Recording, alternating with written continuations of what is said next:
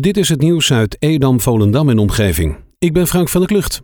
De 78-jarige schipper Erik Takus uit Purmerend lag ruim een maand met zijn tjalk nooit gedacht vast in Edam doordat het Hoogheemraadschap vanwege het coronavirus alle bruggen en sluizen had gesloten. Alleen voor de beroepsvaart draaien de bruggen en sluizen en zo kwam Erik en zo kwam Erik op het idee om Cynthia Kool in te huren. Zij mag er door omdat zij schipper van beroep is. Zij brengt de tjalk naar Purmerend. Klimpark Twiske opent half juni op het bosperceel van het vroegere Twiske Poort. Woensdag werd het hoogste punt bereikt, een starttoren van 12,5 meter hoog.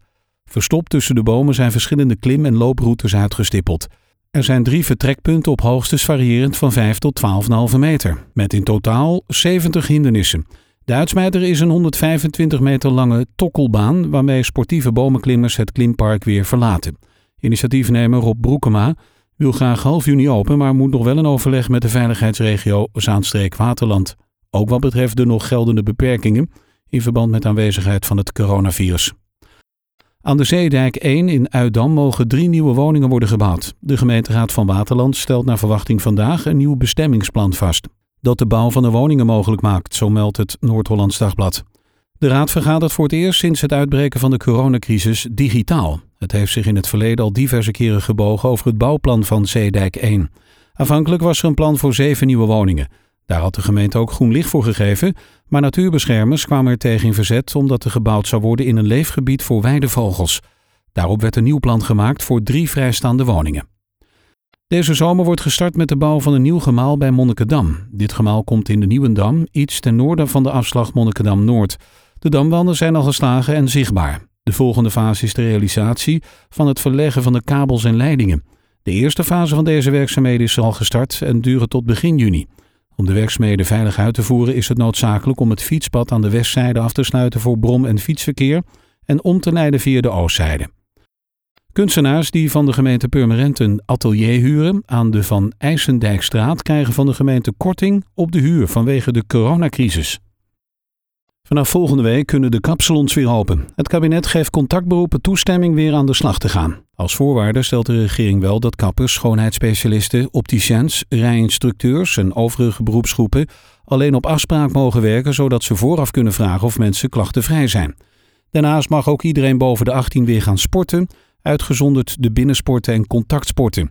Sporters moeten wel thuis douchen en er mogen ook geen wedstrijden worden georganiseerd. Vanaf 1 juni hoopt het kabinet iedereen met coronaklachten te kunnen testen. De terrassen mogen weer open mits iedereen aan tafel zit en anderhalve meter afstand houdt. De werkzaamheden aan de Markenmeerdijk zijn gisteren begonnen. De 33 kilometer lange dijk tussen Horen en Durgedam moet versterkt worden om te voorkomen dat de polder erachter volloopt. Maar op de manier waarop het werk moet worden uitgevoerd was veel oneenigheid. De laatste procedure bij de Raad van State in Haag is nog maar net twee weken geleden afgerond.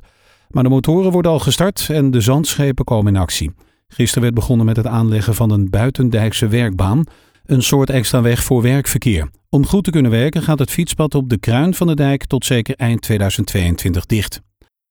Kledingwinkelketen H&M is begonnen met het heropenen van zijn winkels in Nederland. De eerste winkels openden woensdag al de deuren en maandag moeten alle filialen weer open zijn, dus ook in de Willem Eggertstraat in Purmerend. De winkels zullen voorlopig nog wel beperkte openingstijden hebben. Daarnaast gelden specifieke maatregelen vanwege het coronavirus, zoals het toelaten van een beperkt aantal klanten in de winkel, maar ook het houden van anderhalve meter afstand en plexiglasplaten bij de kassa's.